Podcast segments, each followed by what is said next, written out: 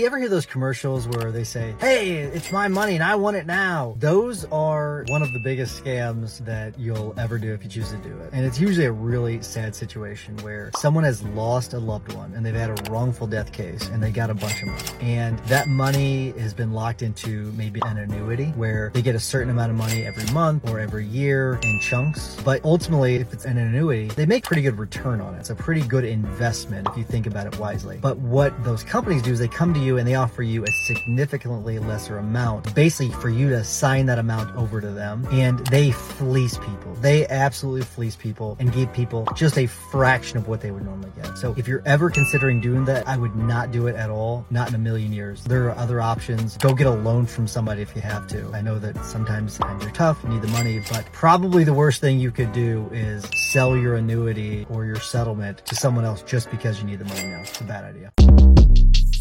Short Cast Club